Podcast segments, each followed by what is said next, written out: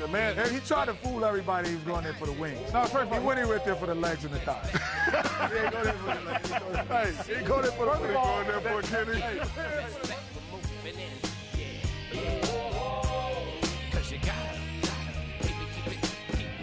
Hey everyone, welcome to another episode after a very long break of the Ball Street Journal podcast. We return just as the NBA has made its return to after four and a half long months. Never thought we'd get to this point where we'll have live games again, without fans, of course, but it's just great to see basketball. What are your thoughts, Nishant?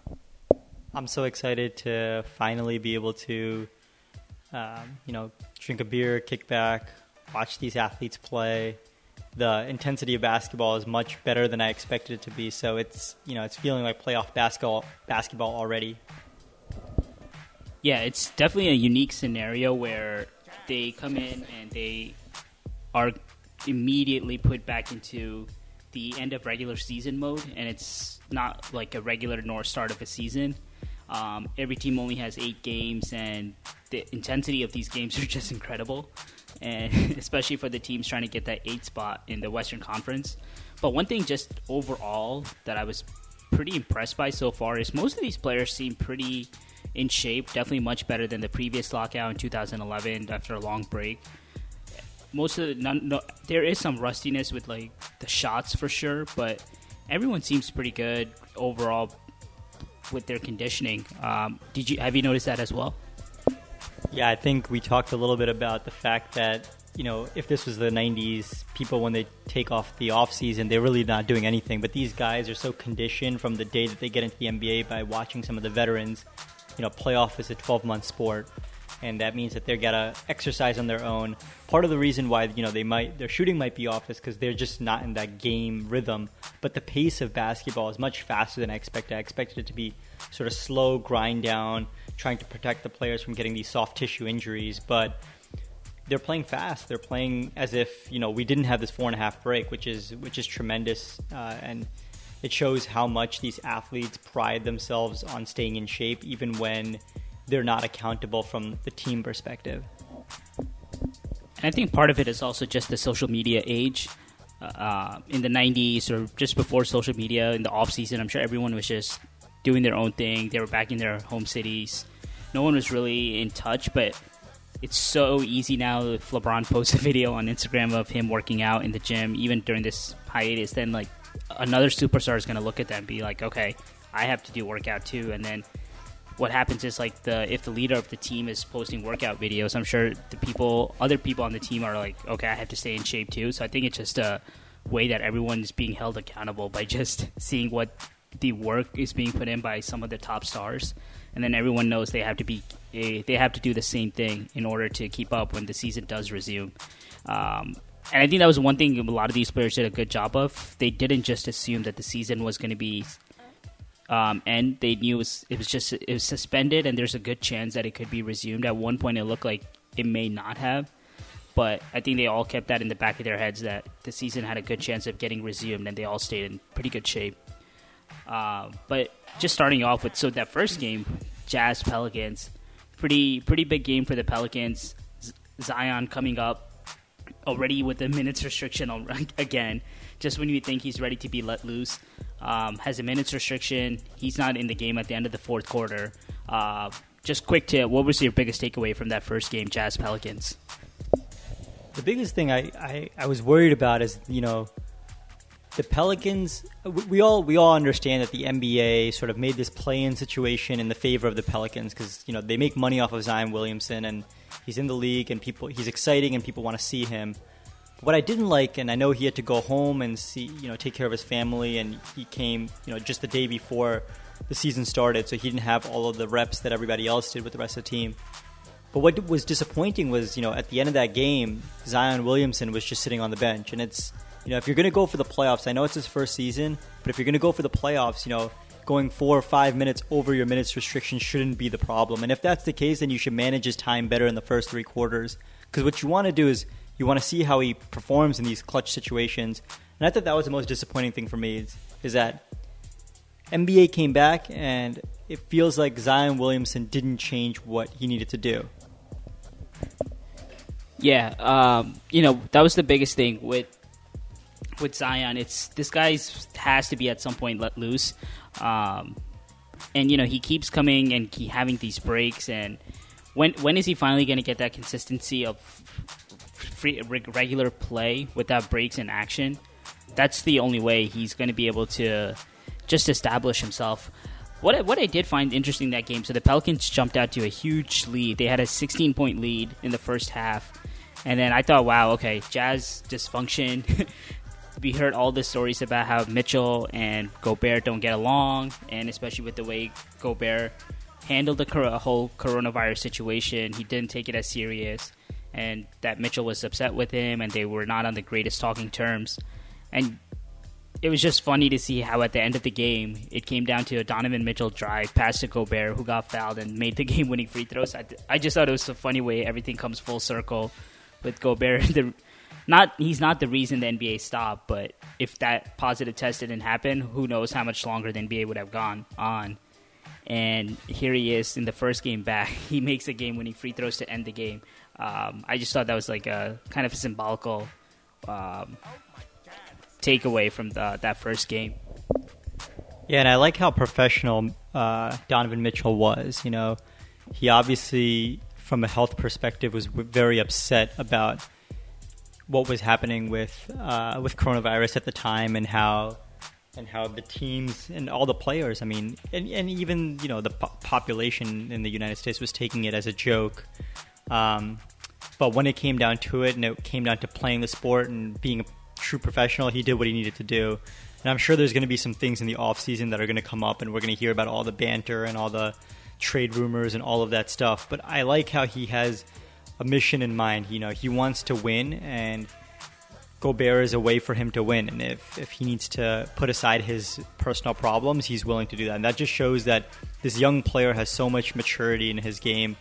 I think we talk about that a lot um, about maturity in, in in these young players' games. You know, one of the reasons I feel like that they we have the age restriction in the NBA is because the the teams are worried that the players aren't going to be mature enough coming straight from high school and joining the NBA. But it just goes to show you if you have good examples ahead of you, you know, the the leaders of the NBA, the the older guys, they've set such a good example for the younger guys and Mitchell is no exception. I mean, he's he's a role model for even younger players and you know, Jayson Tatum is another one. He brought a children's book with him so that he can talk to his kids. I mean, if that's not maturity, I don't know what is. And so, you know, my fingers crossed that they get rid of that restriction, and so that way the players can go from high school to the NBA, um, and they can be mature and professional like like Mitchell was.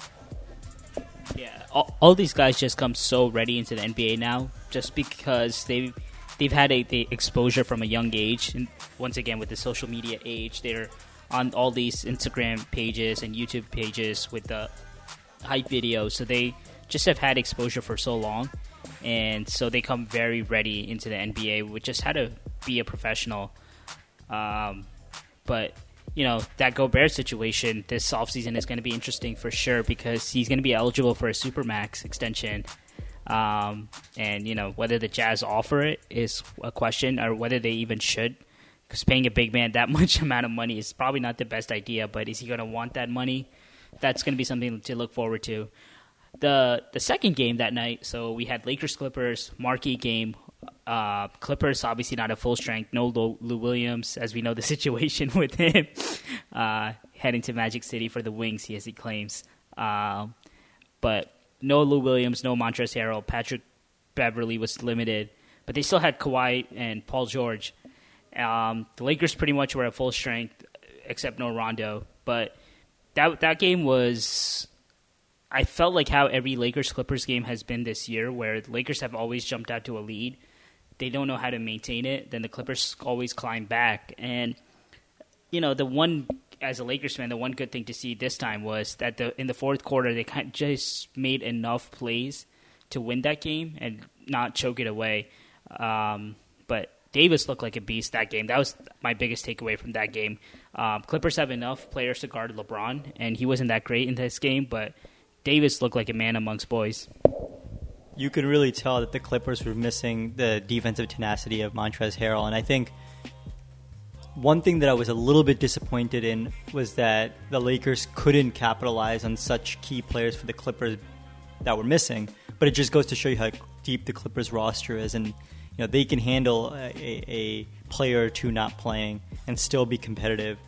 Um, it's it's very interesting because over the over the long hiatus, we heard a lot from all the superstars of the NBA, and the two I feel like we didn't really hear from was Paul George and Kawhi Leonard. Whether it was you know things about um, coronavirus or whether it was things about social justice, and so it was uh, it was nice to see that they kind of didn't miss a beat. You know, they're they're there to win their games, and that's that's what they're doing. And you know they didn't win today, but I, I, think the Clippers' future is bright for the rest of this the, rest of this playoffs. It's just Im- important to see how much Kawhi actually plays in the games that don't matter as much um, against not the Lakers.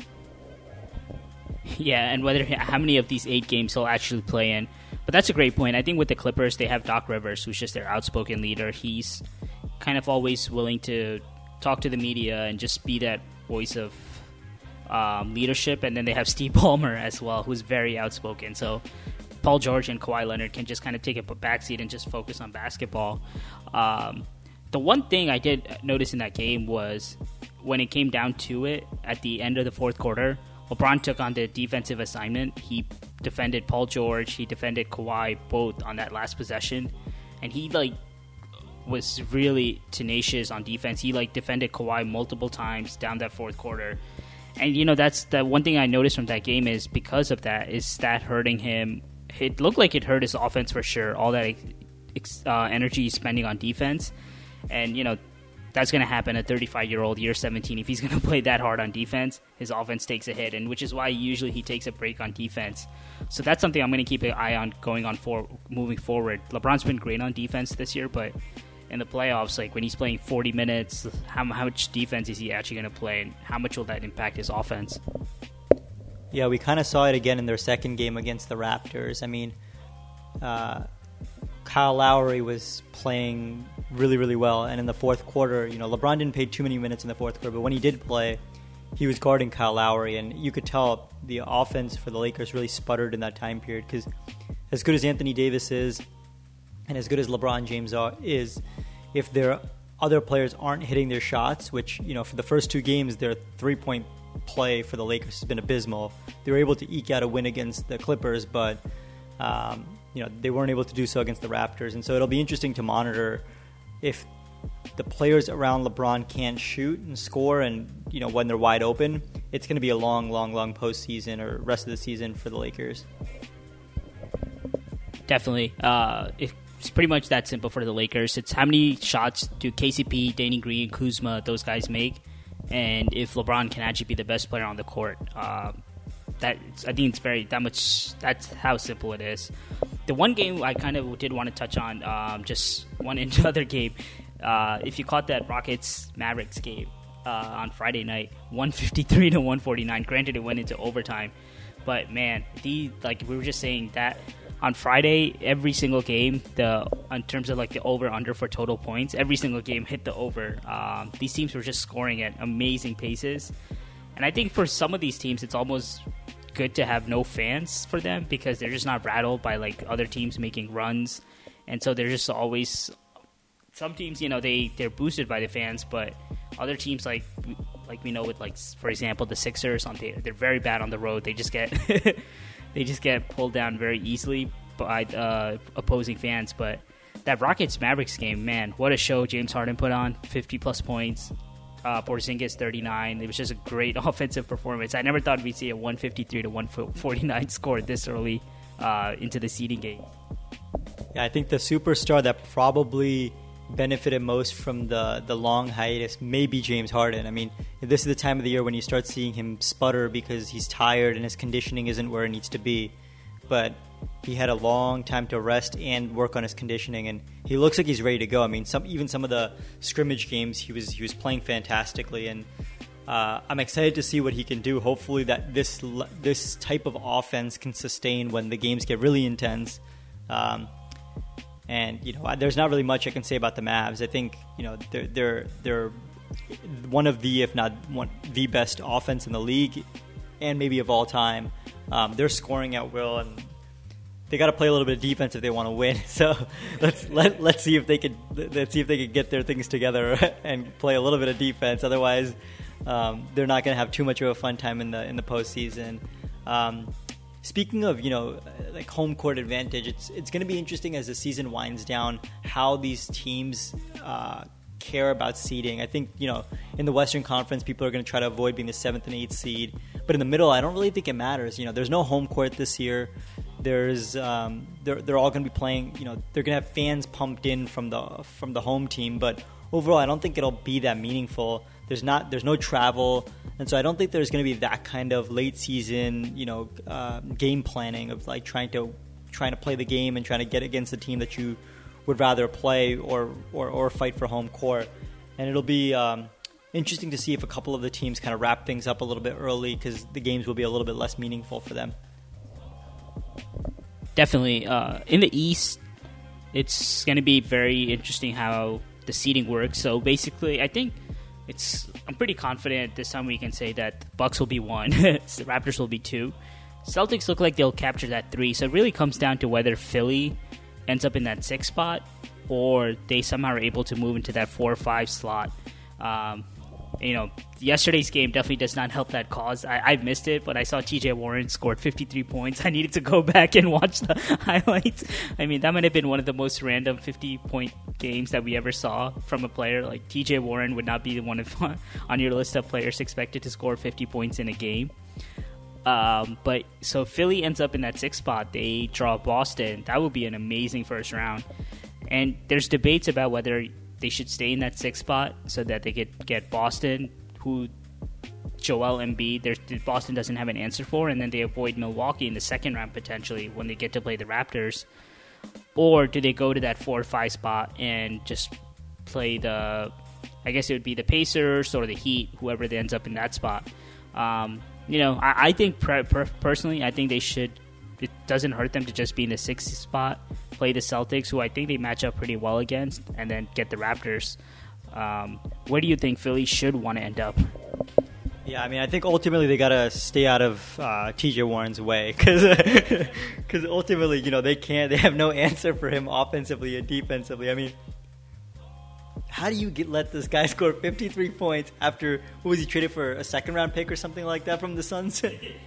yeah, he was pretty much for a salary. Uh, he's a salary dump essentially, and he goes out and scores 53 points in the in in in in the you know the highly praised Brett Brown change to change up this starting lineup to put Horford coming off the bench and uh, you know move Ben Simmons to the four more and more we're learning, you know, this is not, this is no longer, you know, as um, a small sample theater. This is becoming bigger and bigger sample that can these two guys really exist? And I know everyone says if you have two superstar players, they'll work it out, and these guys are young, but you can tell from a personality perspective that there are things that are starting to falter, not just on the court, but off the court. You can see that Joel Embiid really wants to be the leader of that team, and right now the keys have sort of been given to Ben Simmons more or less, just because he has the ball more often. As a big man, you know, you, you rely on the smaller guys or the ball handlers to to get you the ball in your spots, and so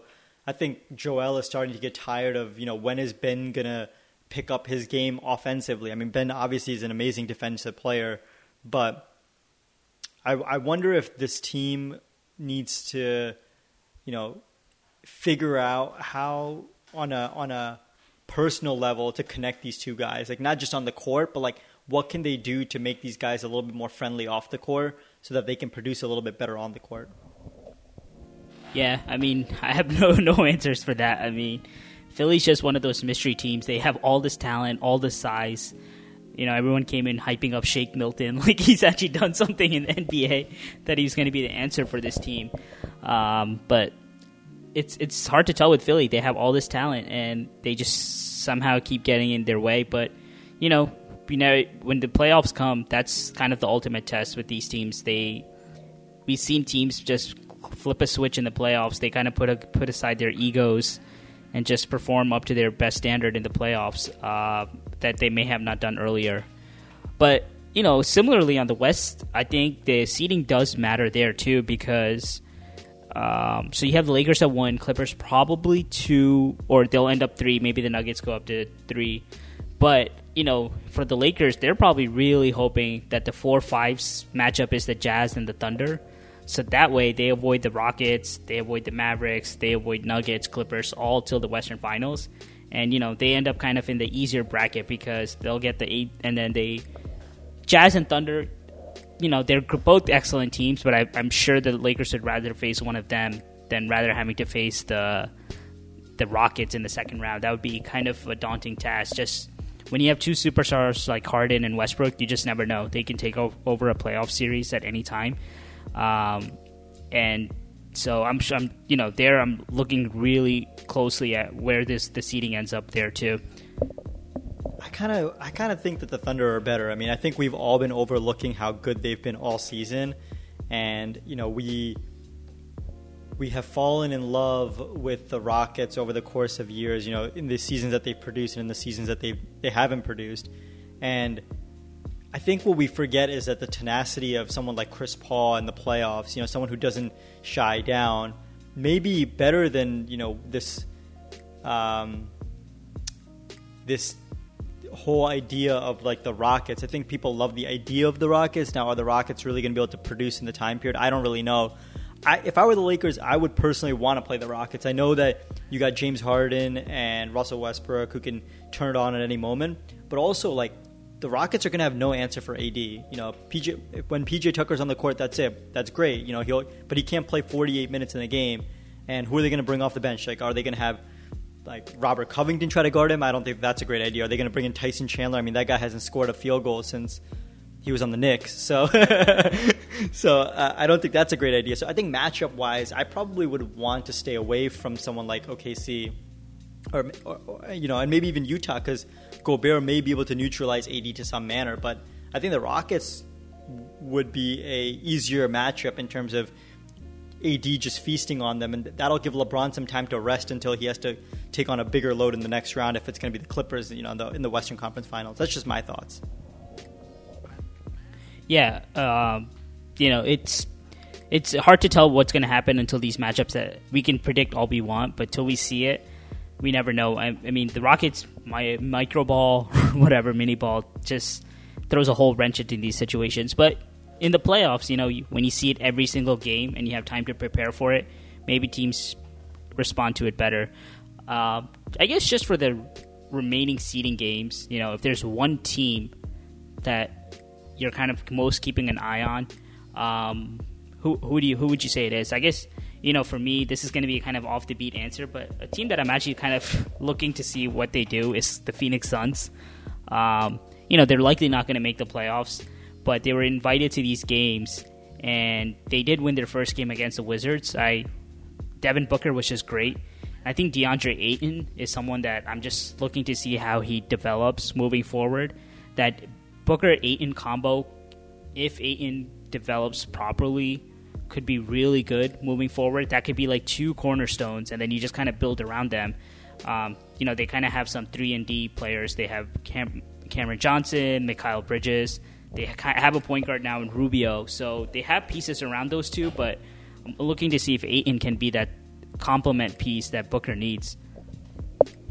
I think I'm most looking forward to watching Portland. I think all season we've been seeing the, you know, the the Trailblazers as a fragmented piece of who they really are, and it's exciting to see their whole team back together. Nurkic is back, Collins is back, and so I think that this is the push that they're going to make. And um, as much as I would have liked to see the Pelicans end up in that eighth spot, I think that the first thing that the Lakers should be really worried about is if Portland can eke their way in and be that eight spot. Because I think Portland may be able to give them some trouble because they have some experience, unlike you know like the Grizzlies or or the Pelicans. And so that's who I'm watching. I think that they're exciting. It's good to see uh, them all play together, and I, I want I wonder if you know eight games is enough time for them to catch up and also gel together because they haven't played hardly any games. You know, Collins really became a thing towards the end of last year, and so they've hardly played any games together, meaningful minutes together, and so it'll be good to see how they gel together. And then the last thing is like paying attention to Dame Lillard and his injury, and just making sure that if they do make the playoffs, is he going to be healthy, and if, is he going to be you know Dame Dolla, or is he just going to be limping around and sort of be a, um, a decoy player most of the series. Yeah, I'm really hoping Portland doesn't get that eight spot. I really want it to be the Grizzlies.